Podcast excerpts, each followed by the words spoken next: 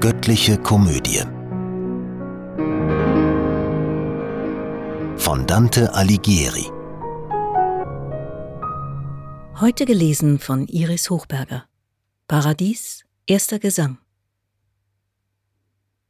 Des Allbewegers lichte Herrlichkeit durchdringt die Welt und breitet ihre Strahlen dort heller aus und dämpft sie anderswo.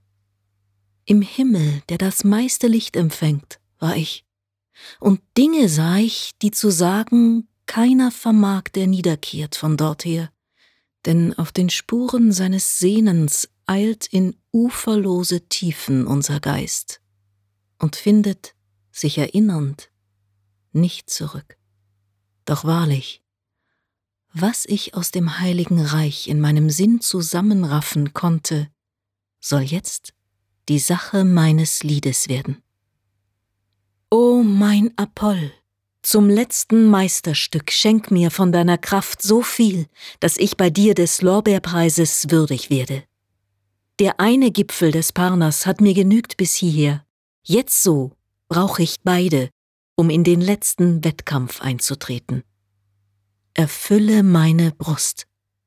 Lass wehen den Hauch wie damals, als du über Marsias siegtest und ihm die Haut von seinem Leibe zogst.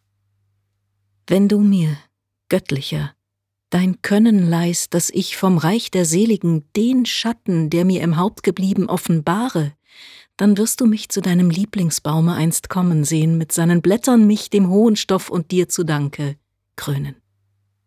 So selten, Vater, pflückt man von dem Baume zu eines Kaisers, eines Dichters Ehren, o unseres niedern Trachtens Schuld und Schande, dass eitel Jubel bei der heitern Gottheit zu Delphi sich erheben müsste, wenn das Laub des Peneus noch Bewerber findet. Aus kleinem Funken kann ein Feuer werden. Drum wird nach mir vielleicht mit besserer Stimme um Widerhall aus Zirras Schlucht geworben. Es steigt den Sterblichen auf manchen Bahnen das Tageslicht herauf, jedoch auf jener, wo zu vier Kreisen sich drei Kreuze fügen, tritt unter bessern Sternen es zur Wirkung auf weltliche Geschöpfe an und prägt und schmeidigt sie getreu nach seiner Art. Es war auf dieser Bahn etwa schon Abend bei euch und Morgen jenseits und ganz hell die Hemisphäre, und die eure schwarz, da sah ich Beatricen, nach der Linken gewendet, wie sie in die Sonne schaute. So hat kein Adler noch hineingeblickt. Und wie ein zweiter Strahl vom ersten ausgeht, sodann gespiegelt wiederkehrt nach oben, dem Pilger gleich, der heimzukehren strebt, so formte ihre Haltung auch die meine da sie mir in den Sinn ging durch die Augen. Und ungewohnt betrachtete ich die Sonne. Die Gunst des Orts, der eigens für den Menschen geschaffen ward, erlaubt dort drüben manches, was unsere Kräfte hier nicht leisten können. Doch hielt ich es nicht lange aus. Wenn schon genug, um rings ein Funken sprühen zu sehen, als wär die Sonn ein frisch geglühtes Eisen und plötzlich war's, als würde Tag zu Tag gehäuft, als schmückt der Alleskönnende mit einer zweiten Sonn das Weltgewölbe. Versunken schaute Beatrice auf zum Himmel. Ich ließ gleiten von der Höhe den Blick und richtete ihn ganz auf sie. In ihrem Bilde ging mein Wesen unter. Wie Glaukus durch Genuss des Wunderkrautes im Meer zu einem von den Göttern wurde, Entkörperung. Mit Worten lässt sich's nicht beschreiben. Drum genüge dieses Beispiel, bis ihr durch Gnade es erleben dürft. Ob es von mir die bloße Seele war, die neu von dir erschaffene, du weißt es, denn dein Lichthimmelsliebe trug mich aufwärts.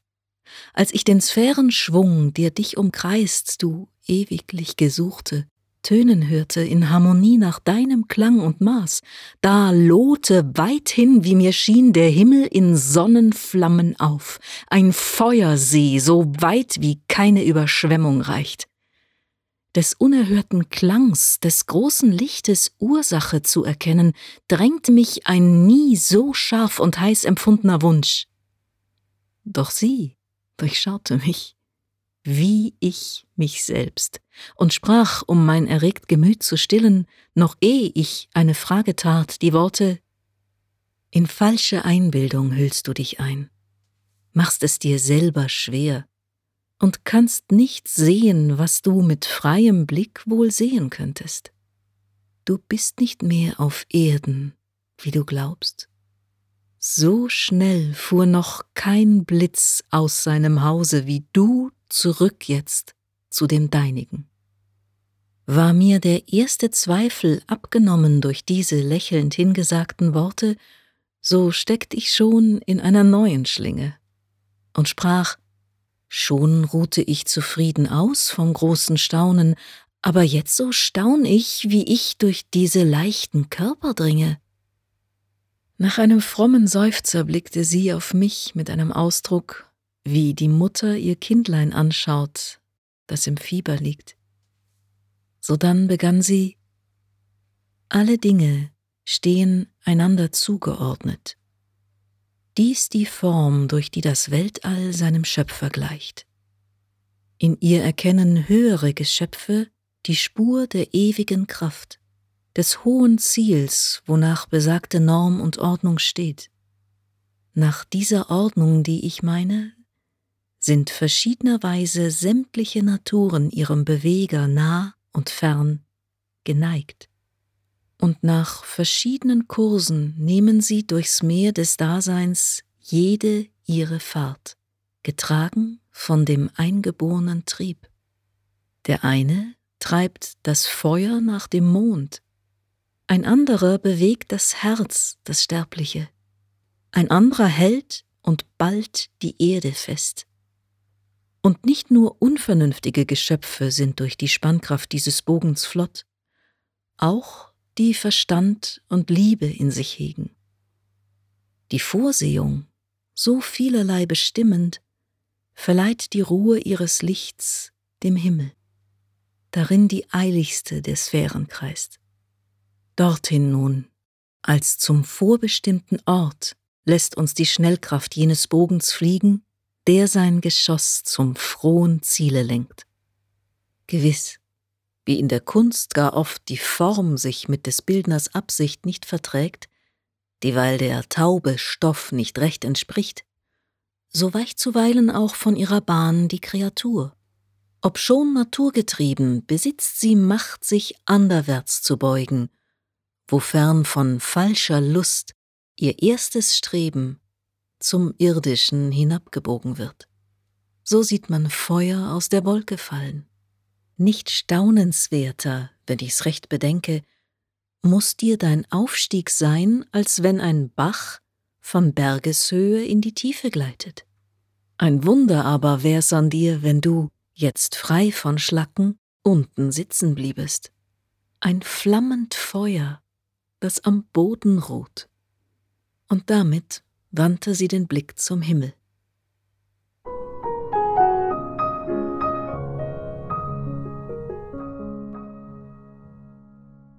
Zweiter Gesang Die ihr bisher in eurem kleinen Nachen, um zuzuhören, hinter meinem Schiff, das singend weiterzieht, einhergefahren, kehrt um zu euren heimatlichen Ufern, begebt euch nicht aufs hohe Meer, Ihr könntet euch weit verirren, falls ihr mich verlört. Ich nehme einen nie befahrenen Kurs. Minerva treibt, Apollo lenkt die Fahrt. Neun Musen weisen mir des Nordpols Sterne. Ihr andern wenigen, die ihr bei Zeiten euch schon gereckt habt nach dem Engelsbrot, von dem man hier sich nährt, doch nimmer sättigt, mögt immerhin euch in das Weite wagen mit eurem Schifflein, wenn ihr nur die Furche von meinem Kiel, ehe sie sich schließt, behaltet. Die ruhmbedeckten Argonauten waren, als sie den Jason pflügen sahen, nicht so erstaunt, wie ihr euch werdet wundern müssen. Der anerschaffene, nie gestillte Durst zum Reich der Gottgestalt trug uns dahin, fast mit der Schnelligkeit der Himmelsdrehung. Beatrice schaut empor und ich ins Auge ihr. In einem Nu, wie wenn ein Bolzen trifft und fliegt und abgeschossen wird zugleich, sah ich zur Stelle mich, allwo ein Wunder mein Auge auf sich zog. Daher auch sie, der keine meiner Regungen entging, so frohgemut, so schön zu mir gewendet, jetzt richte, sprach, dankbar den Sinn zu Gott, der in den ersten Stern uns aufgenommen. Mir war, als ob uns eine helle Wolke, die dicht und fest und lauter war, umhüllte, klar wie ein sonnbestrahlter Diamant. Und diese ewige Perle nahm in sich uns auf, so wie das Wasser einen Lichtstrahl hereinlässt, aber ungeteilt verweilt. War ich als Körper dort? Und ist es hier nicht denkbar, dass zwei Körper sich vertragen im selben Raum und wäre dort doch nötig? Oh, wie viel heißer müssten wir dann wünschen, die Wesenheit zu schauen, in der sich's zeigt, wie unsere Natur mit Gott sich eint. Dort schauen wir, was wir im Glauben haben, das Unbewiesene wird sich offenbaren, so wie der Urgrund, der uns wirklich gilt. Ich sagte zu ihr, Herrin, mit der ganzen Ergebenheit des Herzens dank ich ihm, der mich dem Reich der Sterblichkeit enthob, erklärt mir aber, was die dunklen Flecken an diesem Körper sind von denen drunten die Fabelreden über Kain gehen. Sie lächelte ein wenig und versetzte Wenn sterbliche Vermutung dort sich irrt, wo sinnliche Erfahrung nicht vorausgeht, so dürftest du mit Staunen daran nicht mehr dich stoßen, da du siehst, wie kurz der Flug des Denkens, auch wenn er den Sinnen folgt. Doch sag mir, was du selbst darüber denkst. Und ich was hier als fleckig uns erscheint, kommt von verschiedener Körperdichtigkeit. Drauf sie, bald wirst du diese Meinung tief versenkt in Irrtum sehen, wenn du genau die Gegengründe anhörst, die ich bringe. Der Fixsternhimmel zeigt euch viele Lichter, die sich in Größe und Beschaffenheit als sehr verschieden zu erkennen geben. Wenn dies von dicht und undicht kommen sollte, müsste in allen eine einzige Kraft, mehr oder minder oder gleich verteilt sein. Verschiedene Kräfte aber stammen immer von Formprinzipien ab, und diese wären nach deiner Ansicht nichtig, bis auf eines. Ferner, wenn der besagte dunkle Fleck von undicht käme, müsste der Planet an diesem Teile durchaus stoffarm sein, oder wie Fett und Mager sich verteilen in einem Körper, müsste er nach Schichten verschieden im Gehalt sein, wie ein Buch. Wär ersteres der Fall, so müsst sich's zeigen bei Sonnenfinsternis, indem das Licht durchschimmerte an der undichten Stelle. Dies tut es nicht. Betrachten wir daher den anderen Fall. Wenn es sich fügt, dass diesen ich auch entkräfte, ist dein Standpunkt falsch. Geht wirklich dieses undicht nicht durchs Ganze, so muss es eine Grenze geben, wo sein Gegenteil, das dicht, dagegen steht. Von diesem prallt sodann der Lichtstrahl ab, so wie die Farbe aus dem Glas zurückkehrt, des andere Seite zugedeckt mit Blei ist. Du wendest ein, das Dunkle komme davon, dass hier der Strahl des Lichtes weiter hinten als sonst vom Mond zurückgeworfen werde. Von diesem Einwurf kann dich die Erfahrung, wenn du sie je versuchen willst, befreien. Sie ist zumeist die Quelle eures Wissens. Du nimmst drei Spiegel. Zwei davon entfernst du gleich weit von dir, den dritten aber weiter, und zwischen den zwei ersten sei dein Auge. Du schaust sie an, stellst hinter dich ein Licht, so dass es sich in den drei Spiegeln spiegelt und dreifach dir zurückgestrahlet werde. Obschon das fernere Bild dir in der Größe geringer wird, so kannst du sehen, wie es in der Helligkeit den anderen gleichkommt. Wie unter warmen Sonnenstrahlen, frei von Schnee und Kälte sich der Boden zeigt und ihm die winterliche Farbe schwindet, so ist die Einsicht dir befreit. Und jetzt will ich ein so lebendig Licht dir spenden, dass es dir flimmern soll, wenn du's betrachtest. Im Himmel, wo der Friede Gottes herrscht, kreist eine Sphäre, und in ihrem Schwung trägt sie das ganze einbeschlossene Wesen. Die nächste Sphäre mit den vielen Sternen verteilt dies Dasein auf verschiedene Wesen, die sie verzweigt und doch zusammenhält. Die andern Himmel legen das Verschiedene, das sie umfassen, mannigfaltig an, je nach der Sonderart des Zwecks, des Keimes. So reihen diese Weltorgane sich, wie du nun siehst, in Stufen aneinander, von oben nehmend und nach unten wirkend. Beachte wohl, wie ich auf diesem Weg jetzt zu der Wahrheit komme, die du suchst, so dass du künftig selbst den Zugang findest.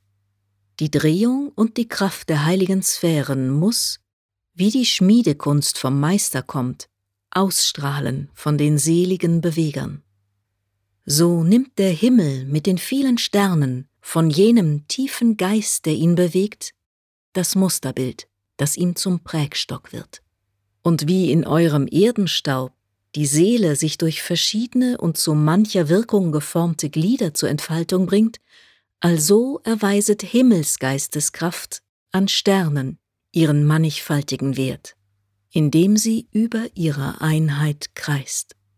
Verschiedene Kraft mischt auch verschieden sich dem edlen Körper bei, den sie belebt, und wohnt in ihm, wie Leben wohnt in euch. Dank ihrer heiteren, ursprünglichen Natur durchleuchtet diese Kraft den Körper wie aus dem Augenstern die Freude strahlt. Von dieser Kraft kommt der verschiedene Durchschlag der Helligkeiten, nicht von dicht und undicht. Sie ist das formende Prinzip. Sie bringt aus ihrer Echtheit trüb und hell hervor.